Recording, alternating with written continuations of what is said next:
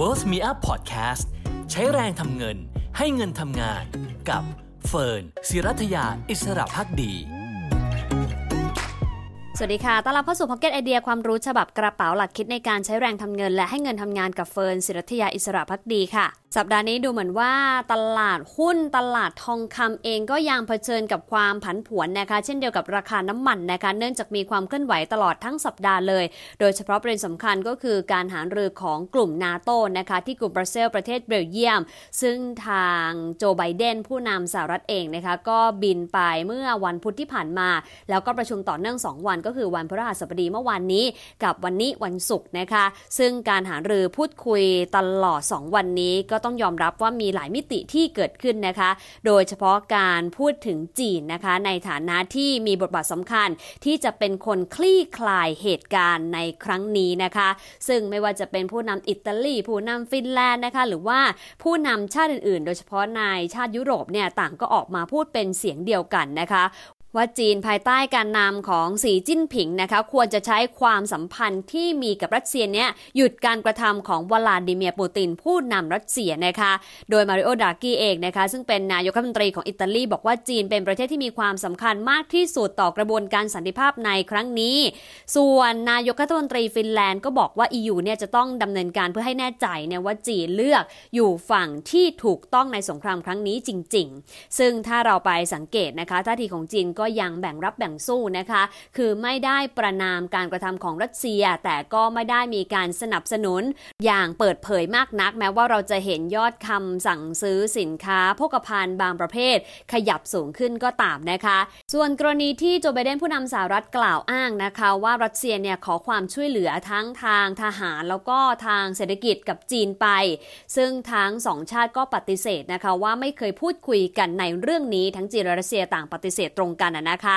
และนอกเหนือจากประเด็นเรื่องจีนแล้วนะคะ อีกหนึ่งเรื่องที่หลายคนจับตา แล้วก็ให้น้ำหนักกับการประชุมนาโตในครั้งนี้ที่กรุงบรัสเซลก็คือ เรื่องของมาตรการแซงชาติหรือการคว่ำบาตรเศรษฐกิจเพิ่มเติม ที่นาโตจะมีต่อรัสเซีย หลายฝ่ายก็พุ่งเป้าไปนะคะที่อุตสาหกรรมพลังงานว่าจะมีมาตรการอะไรเพิ่มเติมหรือไม่ ซึ่งถ้ามีมานะคะก็จะส่งผลต่อเรื่องของ supply น้ำมัน ในตลาดโลกให้ปรับตัวลงแน่นอนนะคะแล้วก็ยิ่งกดดันให้ความเสี่ยงเงินเฟ้อสูงขึ้น แล้วก็อาจจะส่งผลต่อชาติในยุโรปด้วยนะคะแต่ล่าสุดนะคะความเคลื่อนไหวดังกล่าวก็ยังไม่เกิดขึ้น คือยังไม่มีมาตรการ sanction ด้านอุตสาหกรรมพลังงานเพิ่มเติมแต่อย่างใด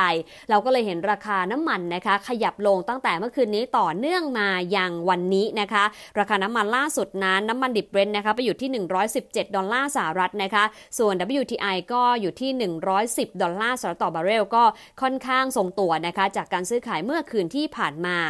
ราคาทองคำนะคะ แม้ว่าจะปรับตัวลงไปสักเล็กน้อยครึ่งเปอร์เซ็นต์นะคะ ไปอยู่ที่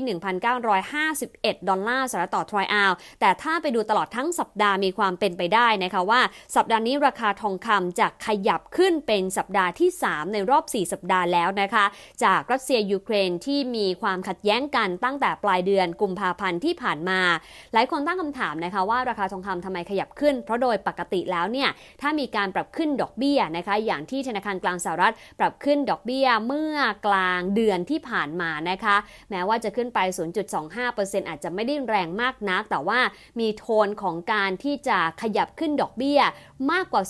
0.25%ในครั้งต่อๆไปออกมาทั้งจากเจพาเวลผู้นำของเฟดเองนะคะ รวมถึงประธานเฟดสาขาอื่นๆ แล้วก็ทางโกลแมนแซกก็ออกมายืนยันเหมือนกันนะคะว่าความเป็นไปได้ ที่เฟดจะขึ้นดอกเบี้ย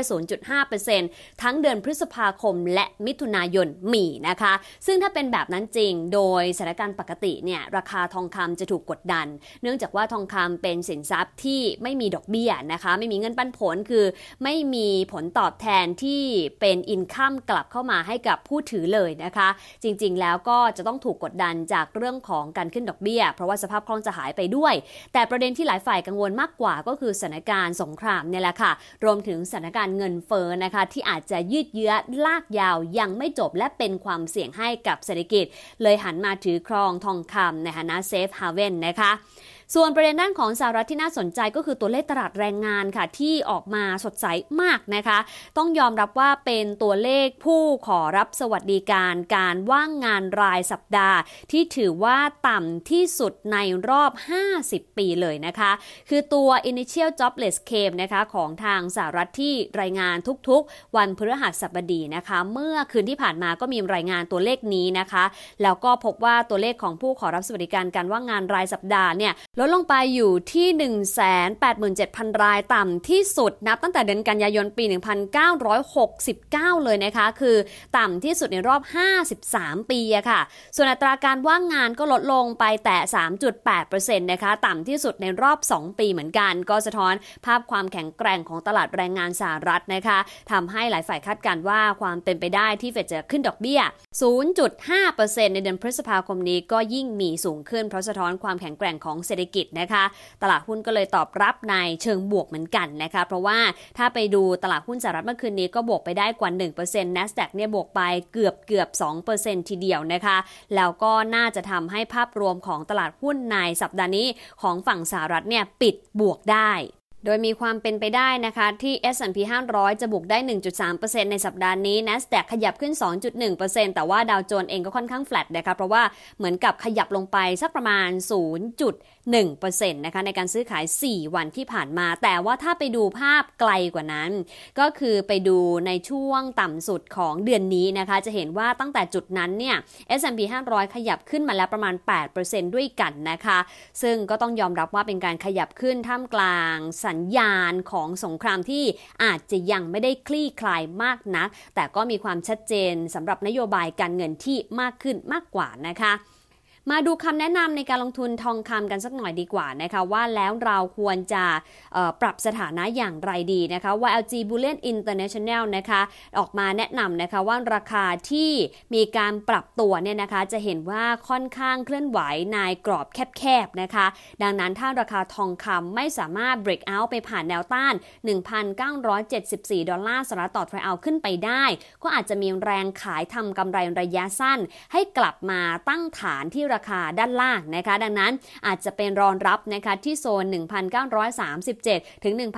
1,919 ดอลลาร์สหรัฐต่อทรอยออนซ์นะคะ แต่ถ้าไปยืนได้ระดับนี้ก็อาจจะมีแรงดีดกลับขึ้นไปทดสอบแนวต้านอีกครั้งหนึ่งด้วยเหมือนกันค่ะนำมาฝากกันนะคะกับ Pocket Idea ความรู้ฉบับกระเป๋าหลักคิดในการใช้แรงทำเงิน และให้เงินทำงานคงต้องติดตามกันต่อเนื่องกับสงครามรัสเซียยูเครนแล้วก็บทสรุปของนาโตต่อมาตรการ sanction ที่จะเกิดขึ้น รวมถึงอีกหลายปัจจัยทีเดียวที่อาจจะส่งผลต่อด้านของเศรษฐกิจและการลงทุนเดี๋ยวนำมาอัปเดตเรื่อยๆนะคะ วันนี้ขอบคุณและสวัสดีค่ะ